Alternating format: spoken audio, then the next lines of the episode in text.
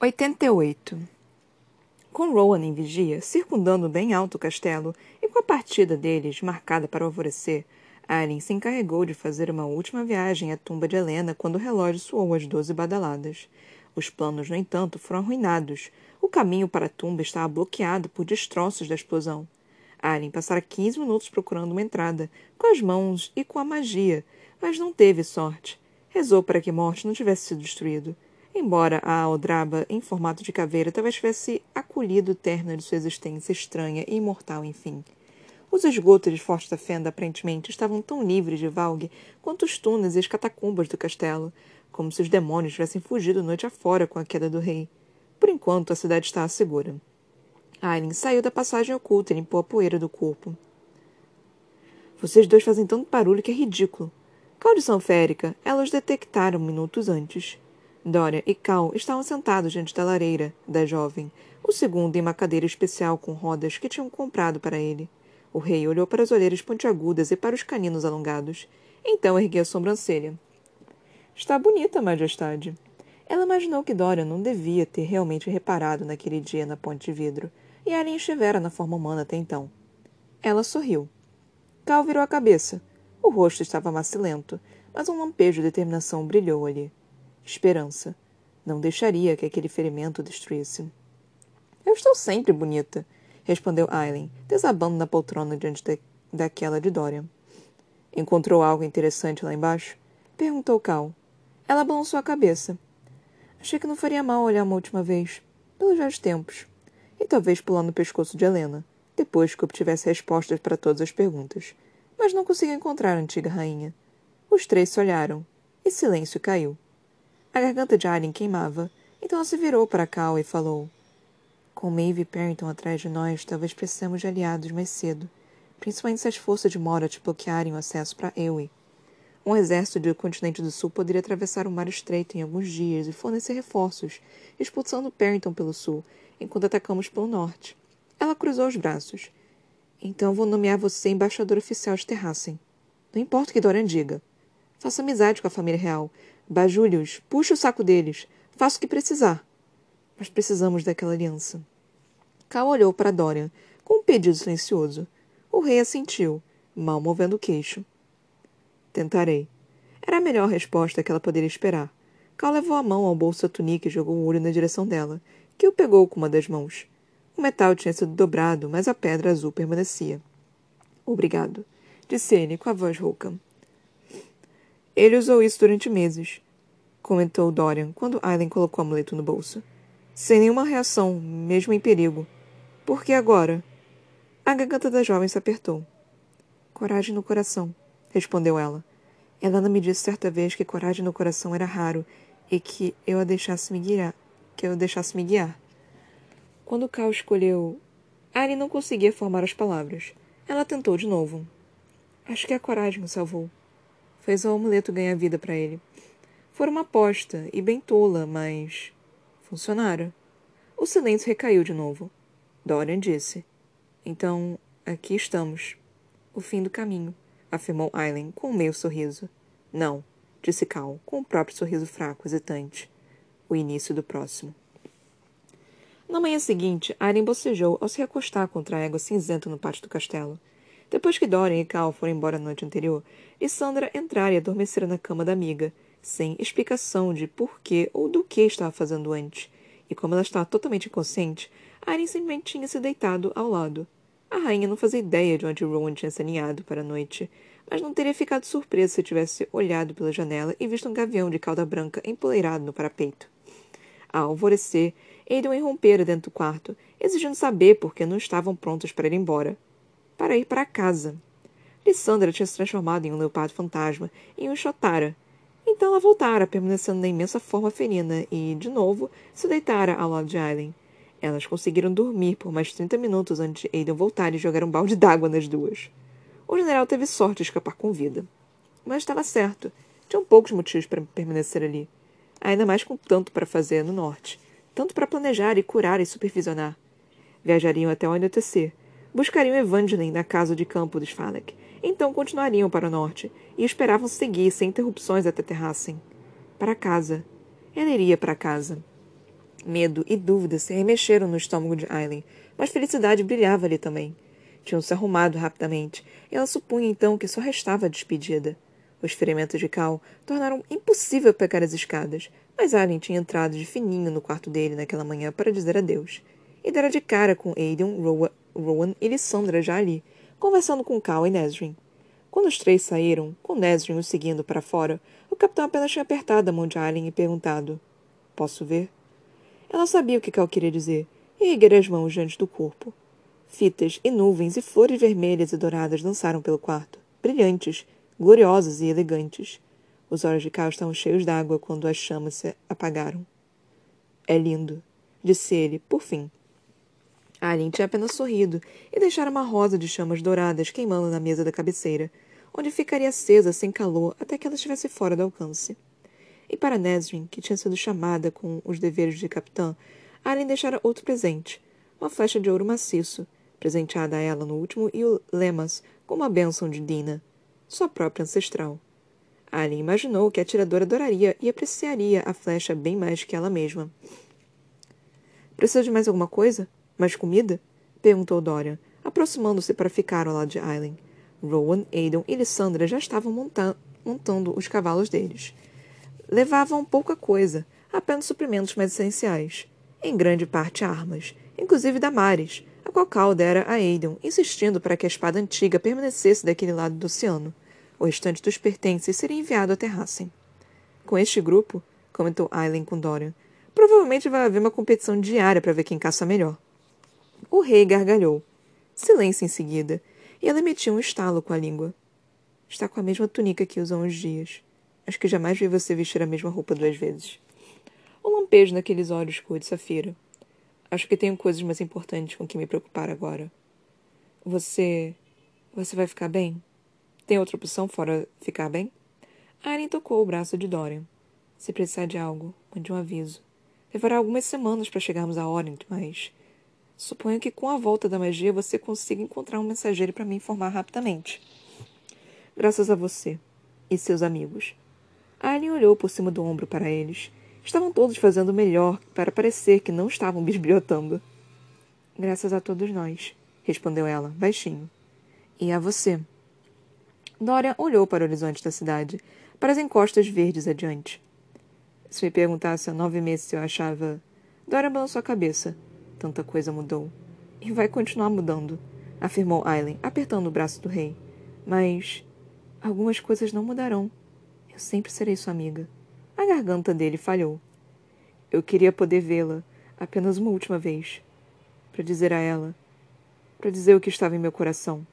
Ela sabe, disse Aileen, piscando para afastar a ardência dos olhos. Vou sentir sua falta, comentou Dorian, embora eu duvide que a próxima vez que nos encontrarmos será em circunstâncias tão civilizadas. A jovem tentou não pensar a respeito daquilo. Ele gesticulou por cima do ombro para a corte dela. Não os faça sofrer demais.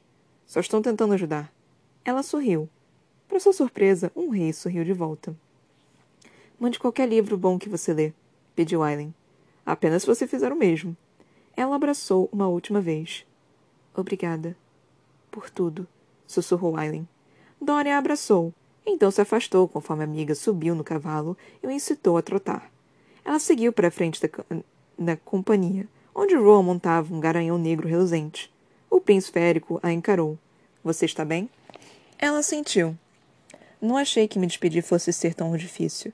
E com tudo que está por vir, vamos enfrentar isso juntos, qualquer que seja o fim. Alien estendeu o braço para o espaço entre os dois e pegou a mão de Rowan, segurando com força. Eles continuaram de mãos dadas conforme cavalgaram pela trilha estéreo, atravessando o portão que Aren tinha feito na parede de vidro e seguindo em direção às ruas da cidade, onde as pessoas paravam o que estavam fazendo e olhavam boquiabertos, ou sussurravam, ou encaravam. Mas ao saírem de Forte Fenda, aquela cidade que fora o lar o inferno e a salvação dela, conforme memorizava cada rua e prédio, e rosto e loja, cada cheiro e frescor da brisa do rio, Aileen não viu um escravo não ouviu um chicote. E, ao passarem pelo Teatro Real, com o teto em domo, ouviram música, música linda, exótica, tocando do lado de dentro. Dora não sabia o que o acordara. Talvez fosse os insetos preguiçosos do verão que tivessem parado com os zumbidos noturnos. Ou talvez fosse o vento frio que entrou no antigo quarto na, na torre, farfalhando as cortinas. O luar reluzia sobre o relógio, revelando que eram três horas da manhã. A cidade estava silenciosa. O rapaz se levantou da cama, tocando o pescoço mais uma vez, apenas para se certificar. Sempre que despertava dos pesadelos, levava minutos para saber que estava mesmo acordado. Ou ser apenas um sonho e ele ainda estava preso no próprio corpo, escravizado pelo pai por aquele príncipe Valg. Dora não contara a Aileen ou Cal sobre os pesadelos. Parte dele desejava que tivesse contado. Ele ainda mal se lembrava do que acontecera enquanto usara aquele colar, tinha feito vinte anos, sequer se lembrava. Havia apenas fragmentos, lampejos de horror e dor. Dorian tentou não pensar a respeito daquilo. Não queria se lembrar. Também não contara isso a Cal ou Aileen. Já sentia falta dela e do caos e da intensidade da corte de Aileen. Dorian sentia falta de ter gente ao redor. O castelo era grande demais, silencioso demais. E Cal partiria em dois dias. O rapaz não queria pensar em como seria sentir saudade do amigo. Ele caminhou até a varanda, pois precisava sentir a brisa do rio sobre o rosto, saber que aquilo era real e que estava livre. Dorian abriu as portas da varanda. As pedras estavam frias sob os pés dele e olhou para a propriedade. Ele fizera aquilo. O rei suspirou, observando a muralha de vidro que brilhava ao luar. Havia uma sombra imensa apoiada no topo da muralha. Dorian congelou. Não era uma sombra, mas uma besta gigantesca, as garras presas à barreira, as asas fechadas sobre o corpo, reluzindo levemente ao brilho da lua cheia, reluzindo com os cabelos brancos de quem a montava. Mesmo de longe, Dora sabia que ela encarava diretamente, os cabelos esvoaçantes ao lado do corpo, como uma fita de luar sendo levada pela brisa do rio. O rapaz ergueu a mão, levando a outra ao pescoço. Nenhum colar. A montadora da serpente alada se recostou na cela, então disse algo ao animal, que abriu os imensos e brilhantes asas e saltou para o ar. Cada batida das asas lançava um estrondo vazio de vento na direção de Dorian. Voando cada vez mais alto, os cabelos da montadora oscilavam atrás dela como uma flâmula reluzente, até que sumissem noite afora. E Dorian não conseguisse mais ouvir as asas batendo. Nenhum alarme soou, como se o mundo tivesse parado de prestar atenção durante os poucos momentos em que eles se encararam. E, em meio à escuridão das memórias, em meio à dor e ao desespero e ao terror que Dorian tentara esquecer, um nome ecoou em sua mente. Mano Beco Negro voava pelo céu noturno estrelado, com abraços quente e ágil sob ela, e com a luz incrivelmente brilhante da lua cheia. O ventre cheio da mãe, acima. A bruxa não sabia por que tinha se incomodado em ir, porque ficara curiosa. Mas ali estava o príncipe, sem colar ao redor do pescoço. E ele erguera a mão em cumprimento, como se dissesse: Eu lembro de você.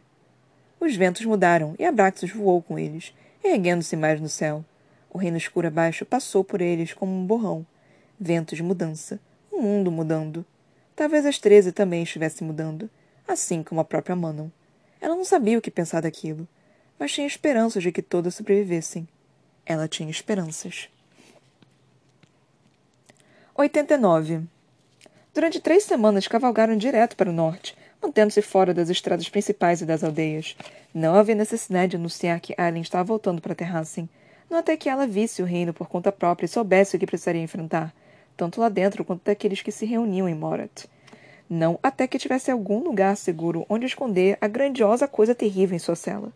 Com a magia, ninguém notava a presença de Charles Weed, mas Rowan olhava de vez em quando para a bolsa da cela e inclinava a cabeça em questionamento.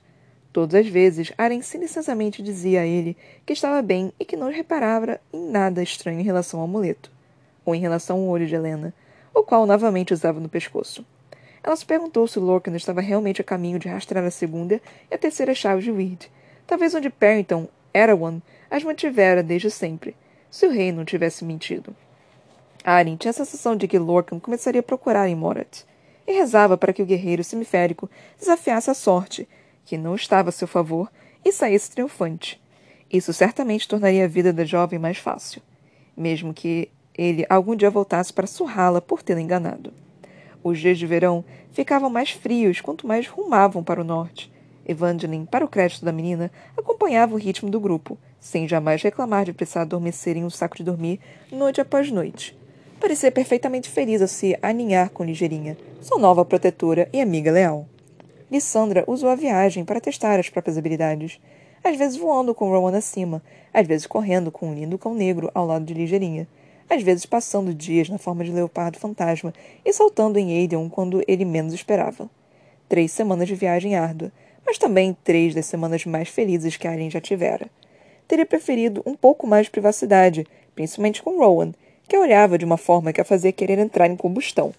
Às vezes, quando ninguém estava olhando, ele chegava de fininho pelas costas dela e, roçava o nariz em seu pescoço, ou puxava seu lobo da orelha para, com os dentes, ou apenas envolvia com os braços e segurava, inspirando-a. Uma noite, apenas uma maldita noite com ele, era tudo que Alien queria. O grupo não ousou parar em uma pousada, então ela continuava pegando fogo e tendo que aturar as piadas silenciosas de Sandra. O terreno começou a ficar mais inclinado, montanhoso, e o mundo se tornou exuberante e verde e claro, com as rochas transformando-se em saliências pontiagudas de granito. O sol mal nascera enquanto Aileen caminhava ao lado do carvalho, do cavalo, poupando-o de carregá-la para o alto de uma encosta especialmente íngreme. Ela já estava na segunda refeição do dia, já estava suada e suja e irritadiça. Magia de fogo, pelo visto, era muito útil quando se viajava, pois o mantinha aquecido nas, nas noites frias, Acendia fogueiras e fervia água.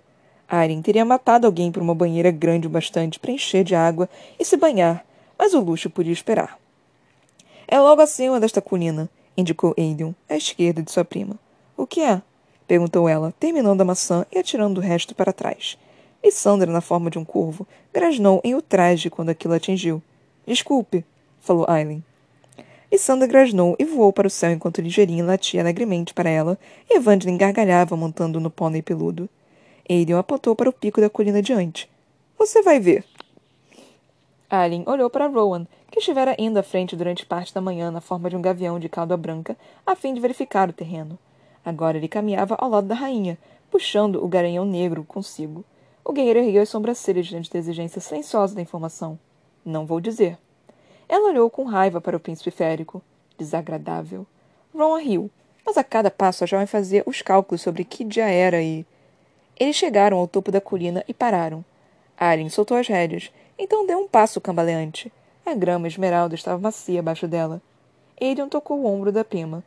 Bem-vinda ao lar, Aileen. Uma terra de montanhas altas. As montanhas galhado do cervo se estendia diante do grupo, com vales e rios e colinas uma terra de beleza selvagem indomada. Terrassem. E o cheiro, de pinho e neve. Como Aileen jamais percebera que o cheiro de Rowan era aquele de Terrassem, de seu lar. O príncipe férico se aproximou o suficiente para lhe roçar o ombro. Em seguida murmurou. Sinto como se eu estivesse procurando por este lugar a vida toda. Realmente, com o vento travesso que soprava rápido e forte entre a galhada do cervo, cinzenta e pontiaguda ao longe com a extensão densa da floresta carvalhal à esquerda deles, além dos rios e dos vales se estendendo na direção daqueles grandiosas montanhas do norte. Era o paraíso para um gavião. Um paraíso para ela. Bem ali, informou Aiden, apontando para uma pequena pedra de granito erodida, entalhado com redemoinhos arabescos. Depois que passarmos por aquela pedra, estaremos no solo de Terrassen. Sem ousar acreditar que não estava dormindo, Alien caminhou na direção da pedra, sussurrando a canção da graças à mala, portadora do fogo, por guiá-la até aquele local, até aquele momento. Aren passou a mão pela rocha áspera, e a pedra aquecida pelo sol formigou, como um cumprimento. Então ela deu um passo além da pedra. E, finalmente, Aren Ashreve Galafinos estava em casa. Agradecimentos. Acho que agora já é bem sabido que eu não funcionaria sem minha gêmea da alma, copiloto Yeager e Fred Sister Susan Denard.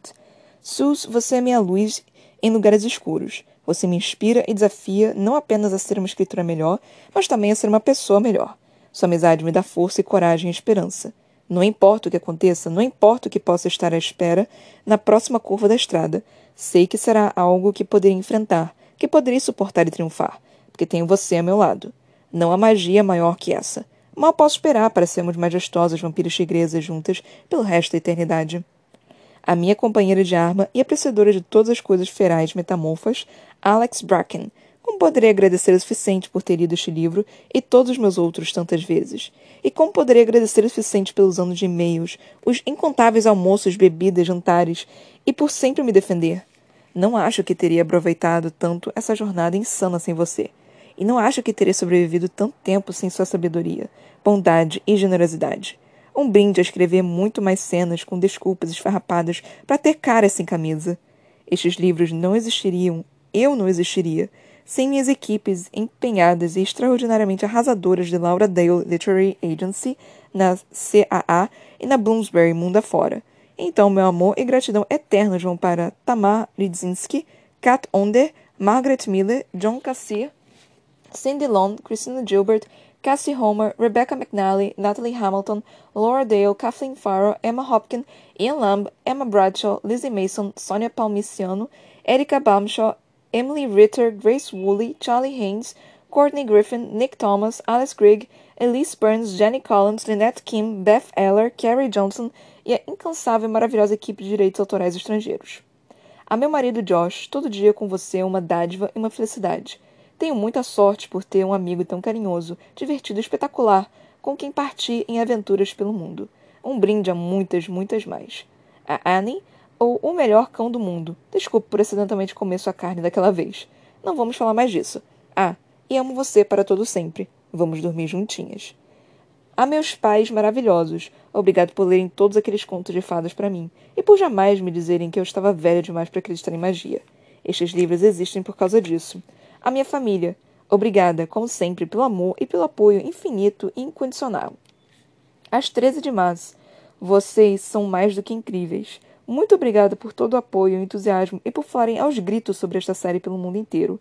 A Louise Ang, Helena Yip, Jamie Miller, Alexa Santiago, Kim Podolsnik, Damaris Cardin Cardinali e Nicola Wilkinson. Vocês são todas tão generosas e lindas. Obrigada por tudo que fazem a Erin Bauman, Dan Crocus, Jennifer L. Amentert, Christina Hobbs e Lauren Billings. Vocês são os melhores. É sério, os melhores dos melhores. Agradeço ao universo todo dia por ser abençoada com amigos tão talentosos, engraçados, leais e maravilhosos em minha vida. E a todos os leitores de Trono de Vidro, não há palavra suficiente na língua inglesa para transmitir direito e a profundidade de minha gratidão. Foi uma honra tão grande conhecê-los em eventos pelo mundo e interagir com tantos de vocês online. Suas palavras, sua arte e sua música me fizeram seguir em frente. Obrigada, obrigada, obrigada por tudo. Por fim, muito obrigada aos leitores incríveis que enviaram conteúdo para fazerem parte do trailer de Herdeira de Fogo. Abigail Isaac, Aisha Morse, Amanda Clarity, Amanda Ridag, Amy Kersey, Annalise Jensen, Andrea Isabel Mungia Sanchez, Anna Vol, Becca Fowler, Beres Judith, Brannon Tyson, Bronan Fraser, Claire Walsh, Chrissy Wood, Elena Mizjanki, Helena Naiblum, Emma Richardson, Geranko Iota, Isabel Coyen, Isabella Kutsi Kirkedan, Jasmine Chow, Kristen Williams, Laura Paul, Linia Gear, Natalie Jabilska, Paige Firth, Rebecca Andrade, Rebecca Heath, Susana Thompson, Taryn Cameron e Vera Roliovs.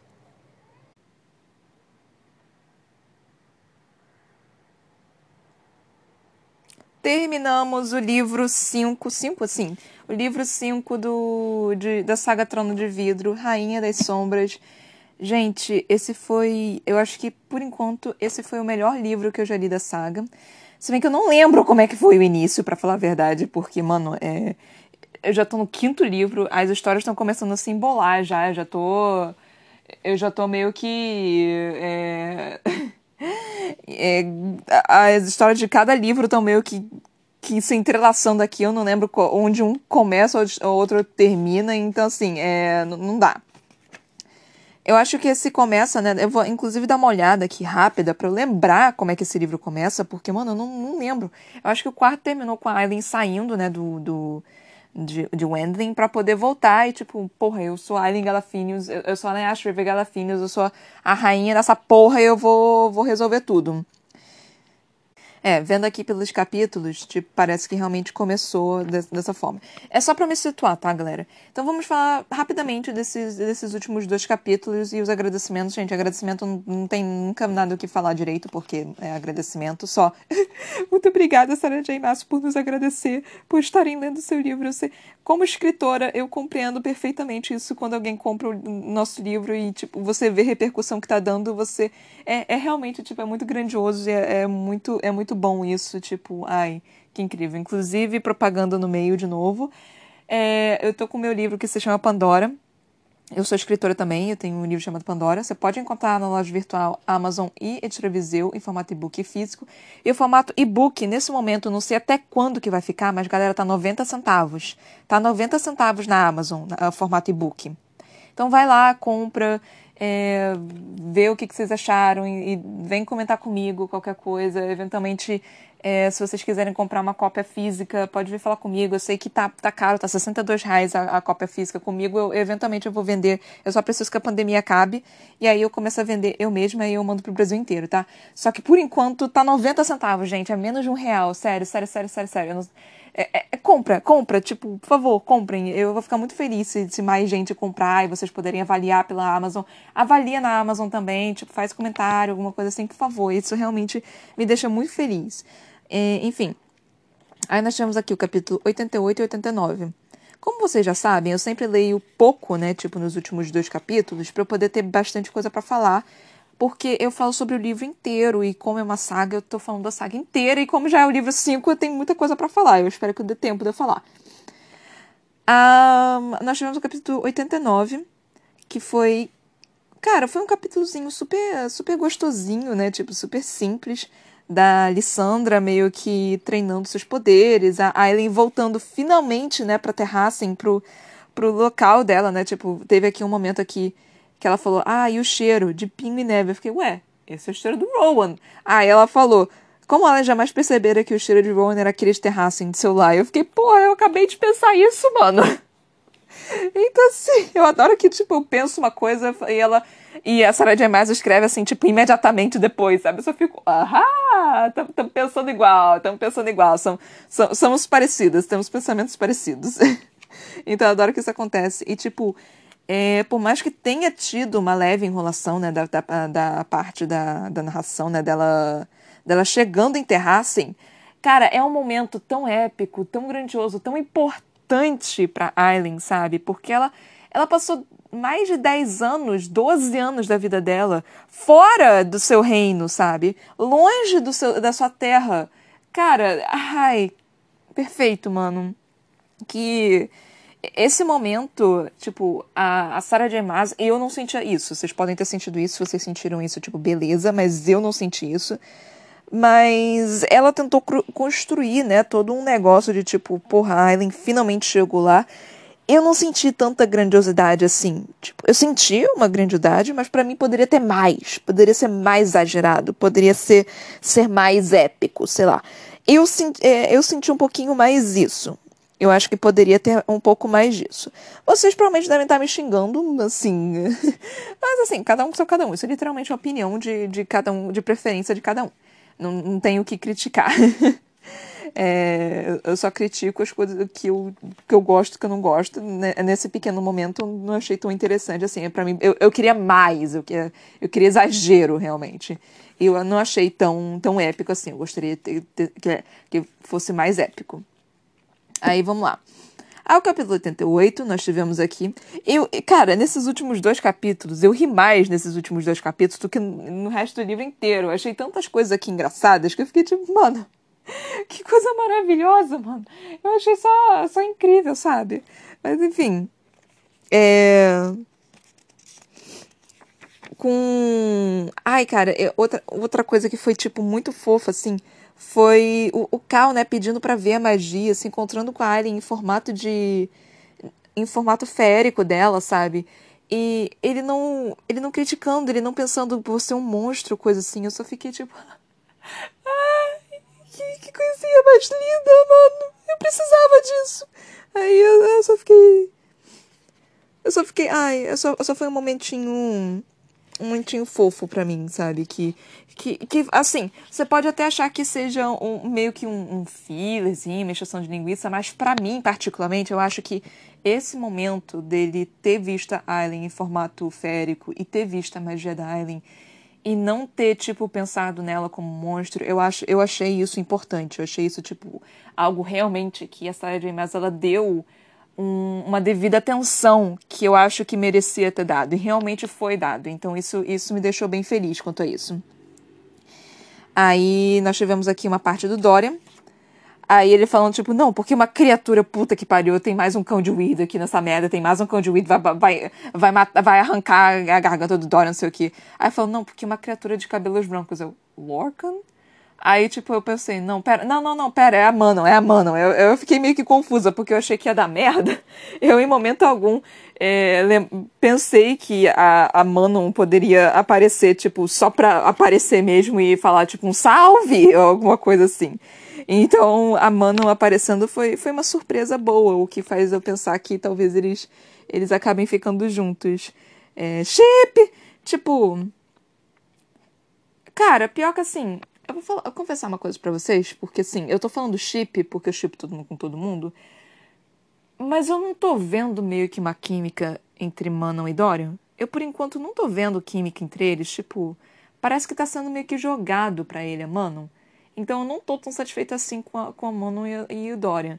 Talvez seja também, mas isso foi uma gafe minha, que eu vi o spoiler que eu já falei para vocês, que eu não sei o que é spoiler, porque eu vi no primeiro de abril, então eu não sei se era spoiler é que eles acabam ficando juntos, né?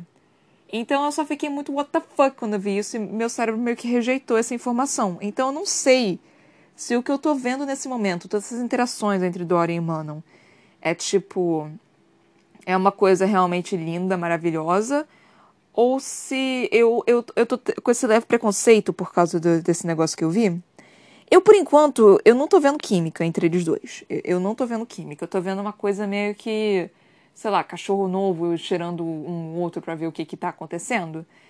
Eu tô vendo mais ou menos isso. Uma amizade, talvez. Eu, não tô vendo muita química de verdade entre eles, mas enfim. Ah, e não apenas isso também, né, que eu, é, eu, eu sempre falo, né, gente, é, é vucu vucu pra sempre. sempre vai ter esse negócio. Todo livro que, que tiver um pouquinho de de romance, eu vou sempre começar a falar, uh, será que vamos ter o Vucu Vucu? Então, assim, é a melhor, é a melhor forma de descrever sexo que eu encontrei, galera. Vai ser sempre Vucu Vucu agora. É que, tipo, ela tava desesperada, né? Tipo, ah, eu só queria me encontrar com o Rowan só um pouquinho. Eu também, minha filha, tô querendo que você se encontre com o Rowan já tem um bom tempo já, caralho. Vocês precisam ficar juntos é, ficar juntos dessa forma, né? Porque vocês meio que já estão juntos. E, e o flerte, né, entre eles, tipo, ai, às vezes aparecia e roçava o nariz no pescoço dela. Ai, meu Deus do céu, gente, o que, que você tá querendo fazer comigo, Sarah J. Maas? Meu amor do céu, o que que é isso? Orf! Mas, enfim, né? Não tivemos Vucu Vucu nessa porra desse livro. Vamos ver se o sexto vai ter alguma coisa. O nome do sexto é Império de Tempestades. Ui, gente, não sei como é que vai ser esse negócio, não. Eu tô, tô, tô com medo.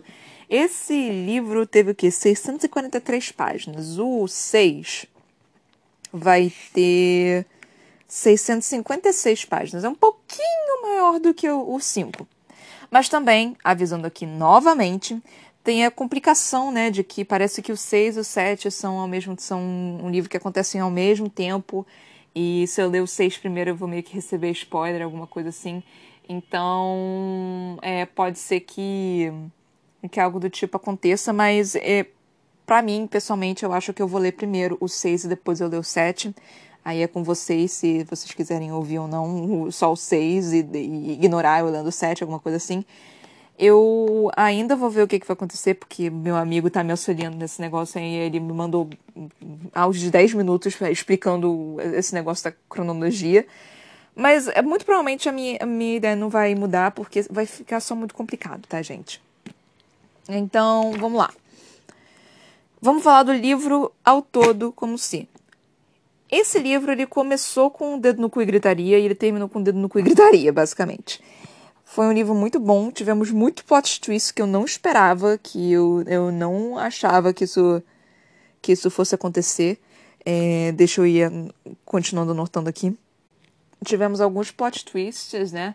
E tivemos algumas coisas que, tipo, logo no início do livro já falava: hum, eu acho que isso, isso, isso vai acontecer e realmente aconteceu. Tipo, a torre sendo destruída, a magia voltando.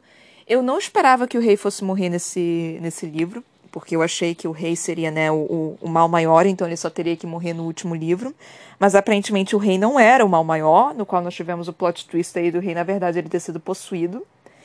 E. É, é, bom, ele disse que ele foi possuído, né? O que faz sentido. Eu já, eu já falei aqui várias vezes. Quer dizer, três vezes, né? Porque só deram três episódios desde que o rei foi possuído. Mas. É, eu falei aqui. Quando ele falou, tipo, não, eu fui possuído, eu fui pra, pra Morat com, com Parrington, e aí o, o comandante Valg acabou entrando no meu corpo. E, e, tipo, faz sentido o que ele disse, sabe? E não faz sentido ele simplesmente tá, tipo, começou, começar a a ter a montar essa mentira elaborada, sabe? Não, não, faz sentido uma mentira tão elaborada dessa forma. Então eu acho que o rei tava falando a verdade. É, que o rei foi possuído por um comandante Valg e o, o demônio rei tá, tá dentro do Parrington, ou seja, Tipo, o cara que a gente meio que só falava, ah, ele é um filho da puta, mas assim, nós temos filhos da puta, assim, normalmente. Então não tem tanto problema assim, é só um, um mais um filho da puta no, no mundo de filho da puta.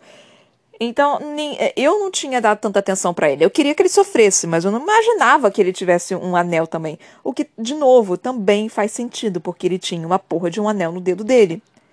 E outras questões também, de falta de empatia e coisas do tipo. Então tem todas as questões, tem todos esses, esses detalhezinhos que fazem sentido para a trama. Realmente fazem sentido. A não ser que venha mais um outro fucking plot twist. Na verdade, o Parrington é só um filho da puta que nem o Vernon. Porque o Vernon é um personagem que ele é ruim porque ele é ruim, porque ele pode, porque ele quer, porque ele gosta. E é isso que é, eu acho isso muito interessante. Eu acho, eu acho esse tipo de de é, característica, né, desenvolvimento, era essa palavra que eu queria, de desenvolvimento de personagem, mesmo sendo de um personagem ruim, mesmo sendo, tipo, o personagem é um filho da puta, mas aí o desenvolvimento dele, tipo, ah, é simplesmente ele é um filho da puta porque ele é um filho da puta, porque ele gosta, porque ele quer. Eu gosto desse tipo de coisa porque mostra que as pessoas realmente são ruins porque elas querem ser ruins. E isso existe, sabe? Não é não é falha, não foi alguém que tratou elas mal, não, não foi é, o, o, a criação dele, não foi riqueza, não foi pobreza, não foi nada, é simplesmente porque ela quer.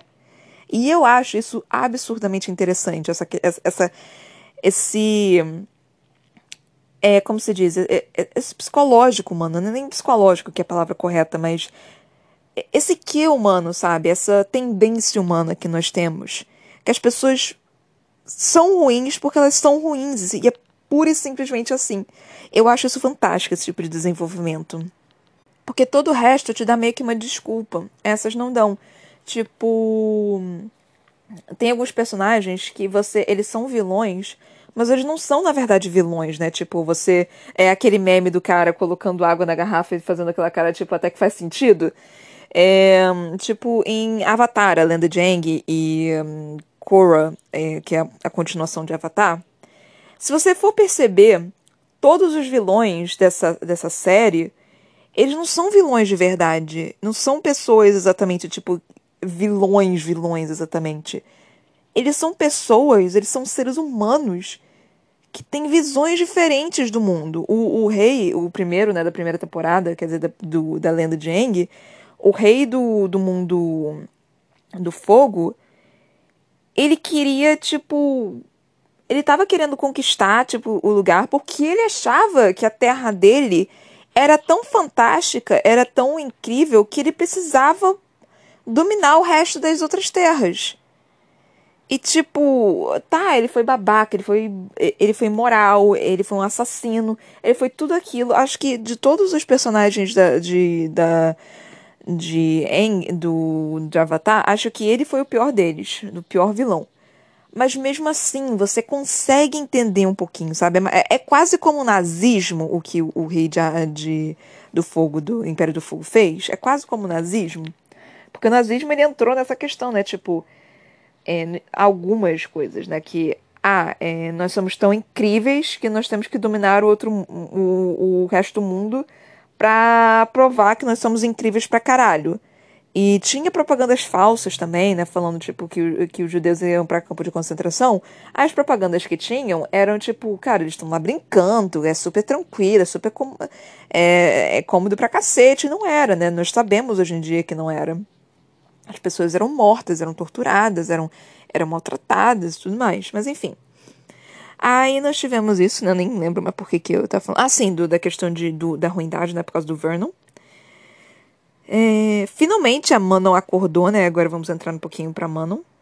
Finalmente a Manon acordou pra realidade. Demorou um pouquinho, né? Que era questão de. Que é, cara, é, é o. É o que a, a, a bruxa. A bruxa lá, eu esqueci o nome da bruxa, Crochan. Eu ia chamar de Cassandra. a bruxa Crochan falou, né? Tipo, cara, nós temos pena de você porque você foi manipulada para fazer isso, sabe? E é exatamente isso. A Manon e todas as outras bruxas de todos de, das outra, dos outros clãs, eles foram manipulados para aquilo. E finalmente a Manon acordou para aquilo. Finalmente a Manon, tipo, teve aqui o final, né, do, do capítulo 88, se eu não me engano, que ela fala esperança, Manon teria esperança.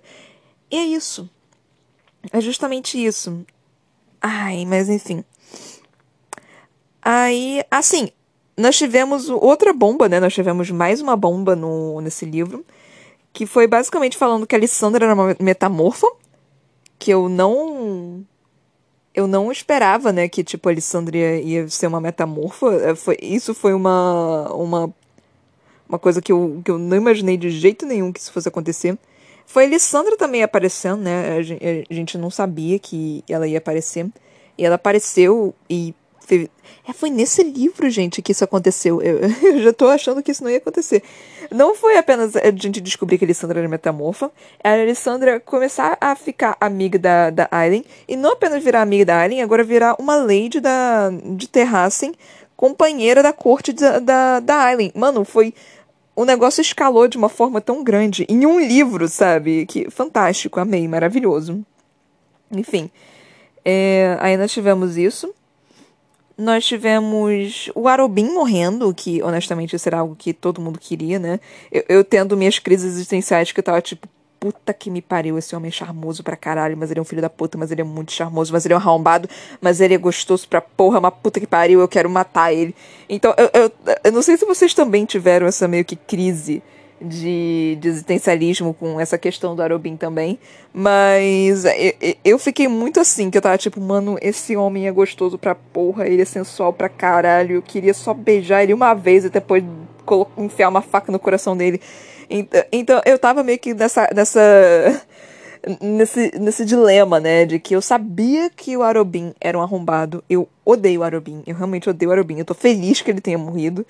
Mas eu tava tipo, puta que pariu, esse homem abre a boca e eu quero tirar minha calcinha pra ele. Então, assim, eu, eu tava, mais, eu tava mais ou menos nesse nível, sabe? Eu só tava tipo, ok, eu preciso acalmar um pouquinho aqui, eu não, não, não posso estar perto desse ser humano, ainda bem que esse ser humano. Com certeza existe Arubins na, na vida real, no, no nosso universo. É, mas, de novo, eu, não, eu acho que, tipo, eu não teria a menor paciência pra esse tipo de homem de novo. Eu não teria a menor paciência pra esse tipo de homem em, na, na vida real. Em, em, na vida real, eu, eu, eu ia ter muita preguiça. Eu ia estar tipo, ah, tá bom. É, assim, é, é um homem para você pegar uma vez e depois dar um pé na bunda e falar muito obrigada, foi gostoso, tchau, nunca mais. Então é, é, é mais ou menos isso, sabe? É, viraria um toy boy, alguma coisa assim, por uma noite, e é isso aí.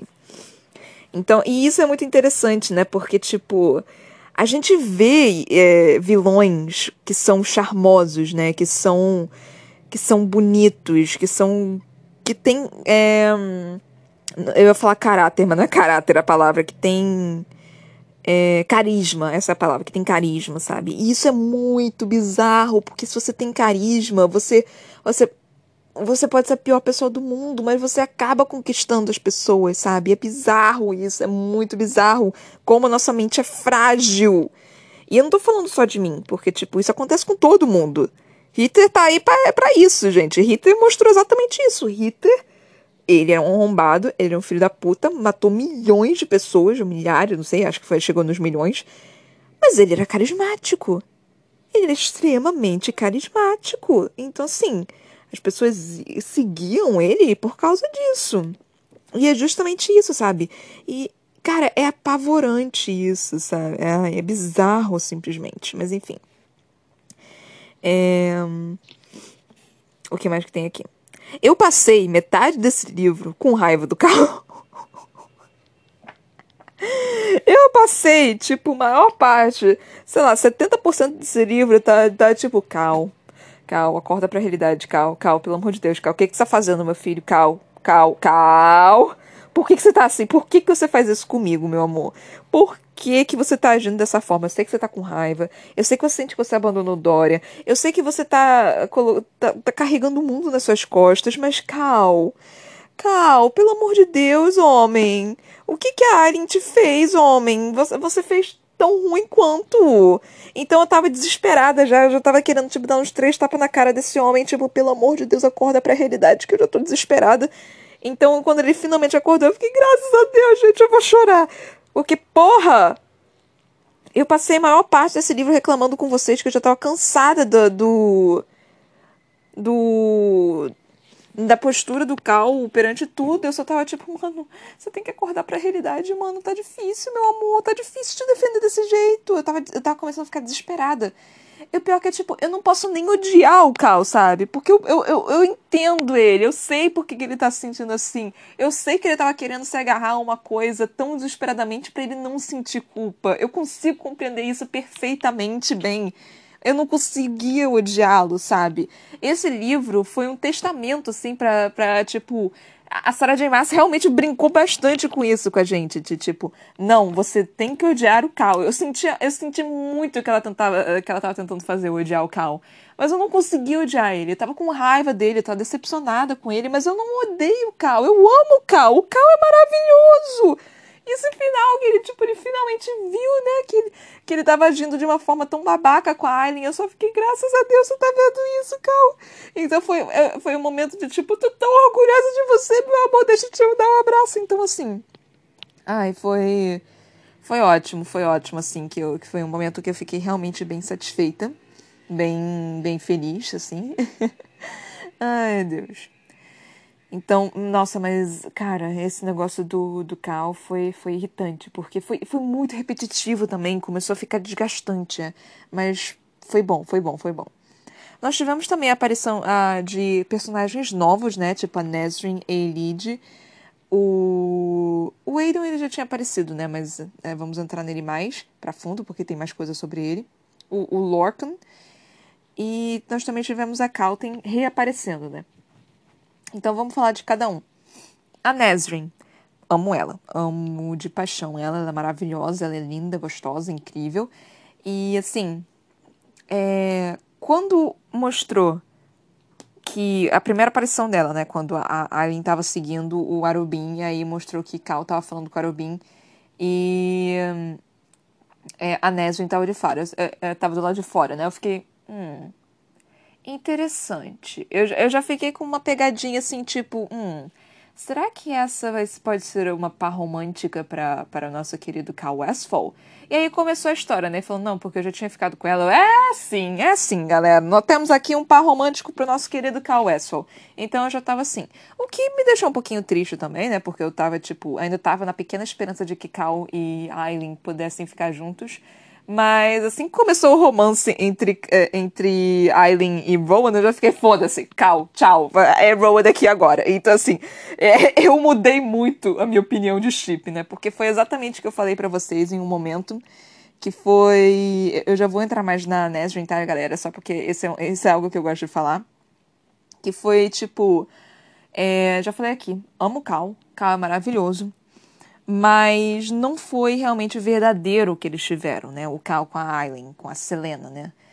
Então, assim, e o que ele sentiu ao vê-lo, o que ele sentiu ao perceber, né, aquela traição, tiveram muitas complicações, das quais, para eles realmente se erguerem daquilo, ia ser uma ia ser tipo uma luta muito grande para eles. Eles primeiro eles tinham que ter um amor muito grande um pelo outro o que simplesmente não não era real, não é real o que eles tinham, era tipo era amor, era era real, mas não era aquele aquele negócio tipo sei lá, eu não sei nem descrever o que, que é, mas não era algo do qual poderia se passar facilmente.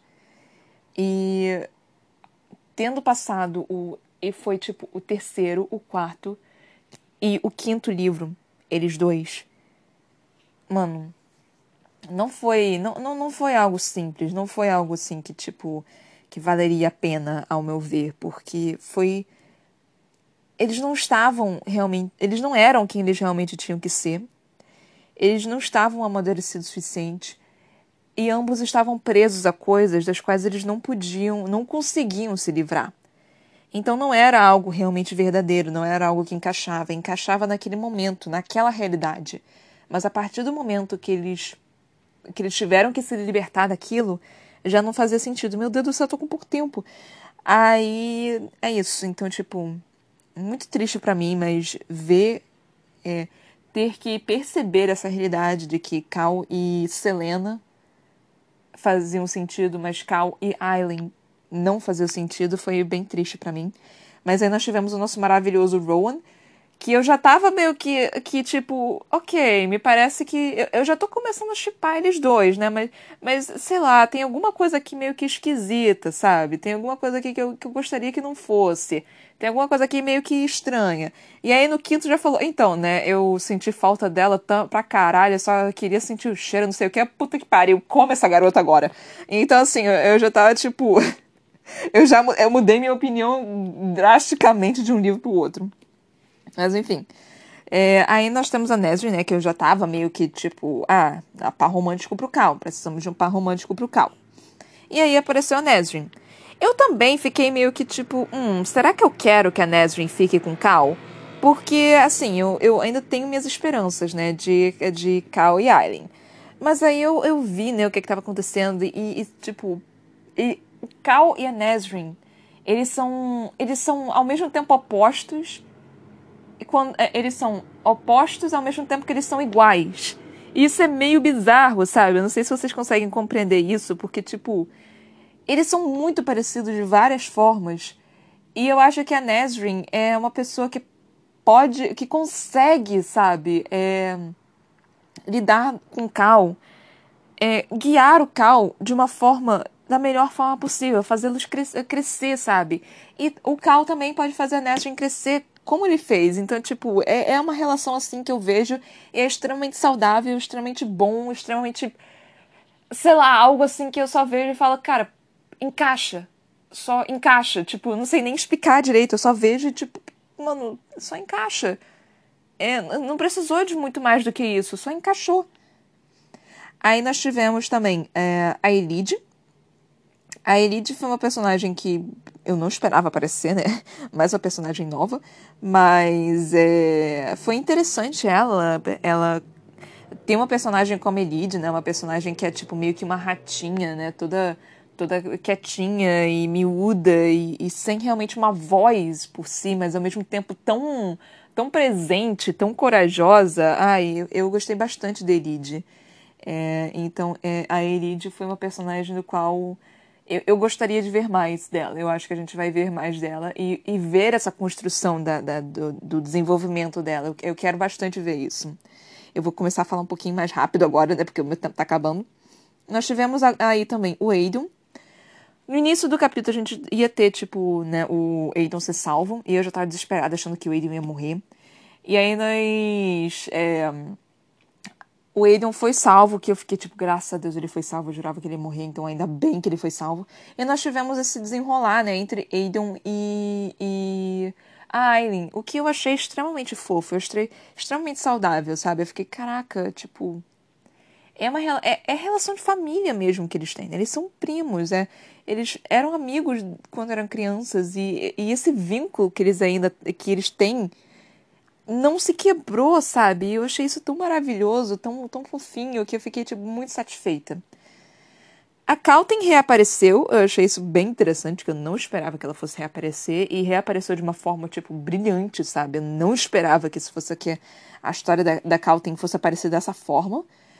É, ela possuída, né, e, tipo, sendo completamente abusada e usada pelo Perrington, que não é o Perrington, e pelo Vernon, e, e tipo, ai, perfeito, achei maravilhoso. E ela, e ela acordando, né? Ela, ela realmente acordando e tomando vingança, mesmo ela é, é, custando a própria vida, tipo, pesado. É, é, foi um momento pesado.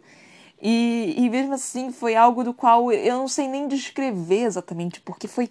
Ai, enfim. Nós tivemos o Lorcan também, tipo. Mano, o Lorcan, honestamente, eu não, não sei direito o que falar sobre ele, não. Eu, eu não sei. Ele me parece um personagem que eu, eu, eu gostaria de odiar, mas alguma, eh, alguma coisa me diz que eu vou acabar acabar gostando bastante dele. Ah, eu esqueci de falar sobre o Aiden também. Ele é filho do Gabriel, né? Tipo, isso foi surpreendente. Eu não esperava por isso. Eu não, não sabia que isso fosse acontecer. E também é o pequeno chip, né? Que eu acho que a Alessandra gosta do Aiden. Eu acho que real que a Alessandra gosta do Aiden. Eu acho que o Aiden é tapado demais para descobrir que ele gosta da Alessandra. Porque teve um momento no início do, do livro, né? Que tipo a Alessandra apareceu e ele meio que. O Aiden falou, tipo, alguma coisa, não, não, porque é muito bonita, ou alguma coisa assim. Eu nem lembro exatamente o que, que ele disse, mas ele disse alguma coisa de ficar com ela. Eu só fiquei, hum. E aí, e, e a Alessandra tá, tá começando a brincar, né, bastante com ele. E eu só tô tipo, hum, tá, aí tem coisa, aí tem coisa. É que nem professora, professor quando vê. É, é, sei lá, o menino puxando a, a Maria Chiquinha do garoto e começa a vai dar namoro. É, ideia completamente babaca, mas a gente tem esse, essas noções, mano, enfim. E eu acho que a última coisa que eu gostaria de dizer foi na mudança de estilo que a Sarah J. Maas teve no início desse, desse livro, que eu achei bem interessante, né? Porque a Sarah J. Maas, ela costumava descrever bastante, né, cada, cada, cada parte, cada coisa. Mas aí do nada ela começou a pular várias coisas e vários detalhes, assim, simplesmente tipo, ah, vamos colocar eles dois juntos agora. Eu achei isso extremamente interessante. Tipo, não foi ruim, foi, só foi interessante. Foi interessante ver essa mudança na, na forma, tipo, esse, esse pico, assim. E aí, mais pro, pra, pra metade, pro final, ela voltou, né, pro, pro normal dela. Então, eu acho que é isso. Acho que, tipo, eu consegui trabalhar relativamente bem o livro inteiro nesse último episódio. É, o segundo, o segundo, o sexto livro se chama Império de Tempestade, Tempestades. O que, vamos ver o que, que nós podemos esperar nesse livro. Eu não faço a menor ideia. Ainda mais porque ele está junto com sete, né? E eu ainda tenho que descobrir o que, que vai acontecer, o que, que eu vou ler. Mas vamos ver. Eu acho que talvez a Iridio se encontre com a, a Aileen. Acho provável que as 13 fujam, porque a avó vai estar tá, tipo, foda-se, eu vou continuar com essa merda aqui. E as tre só as 13 fujam e acabam ficando do lado do, de Dorian. Nem da Aileen vai ficar do lado de Dorian, por causa do, do, chip que talvez aconteça. Eu quero ver um desenvolvimento melhor entre Dorian e Manon. Porque por enquanto eu tô vendo uma coisa meio blur eu, eu, eu não estou assim sentindo. Eu preciso sentir esse amor crescer. E por enquanto eu não estou sentindo esse amor crescer. O Cal vai para vai o sul para se curar. Eu espero que ele se cure. É muito provável que ele se cure. É, é, é, é assim, é 90% de chance que ele se cure, porque eu acho difícil, tipo, ele não, não se curar, porque ele vai precisar entrar no campo de batalha. Se não entrar no campo de batalha, acho que ele morre. Então, acho que algo do tipo pode acontecer. Hum, então acho que vai ser. Acho que pode ser mais enrolação do que qualquer coisa, porque não, não tem como. Não tem como ser. É, uma, não tem como ter a guerra ainda. Porque se tiver a guerra. Porque ainda falta mais um livro, sabe? Falta, é, porque o 6 e o 7 estão contando como um só. Aí ainda falta um livro, sabe? Tipo, o, o. E ele é muito grande, então tem que acontecer muita merda pro oitavo ainda acontecer. O oito vai acontecer a batalha final. Vai acontecer a luta, vai acontecer a guerra, vai, acho que vai ter todo esse tipo de estratégia e tudo mais. Então, nesse. No 6 e no 7, eu acho que vai ter esse desenrolar, né? De, de, dessas complicações. E também do, do começo para Aileen juntar o seu exército. Eu acho que tem que ter isso. E o meu tempo tá acabando. Então, é, é isso, galera. Eu espero que vocês tenham gostado desse episódio. Espero que vocês tenham gostado do, do livro em si. Eu ainda tenho que ver os áudios que meu amigo me mandou para ver como é que eu. O que, que eu vou fazer nesse, nesses últimos dois livros. Nesses, nesses, nesses dois livros que vão seguir. E é isso. Até a próxima, gente. Espero que vocês não me odeiem muito quando eu, eu faço. Eu, eu, sei que eu fiquei um dia sem fazer. E no último episódio eu sei disso, gente. Então espero que vocês não me odeiem por causa disso. Mas é isso, gente. Muito obrigada por terem me ouvido até aqui. Beijinhos e tchau, tchau.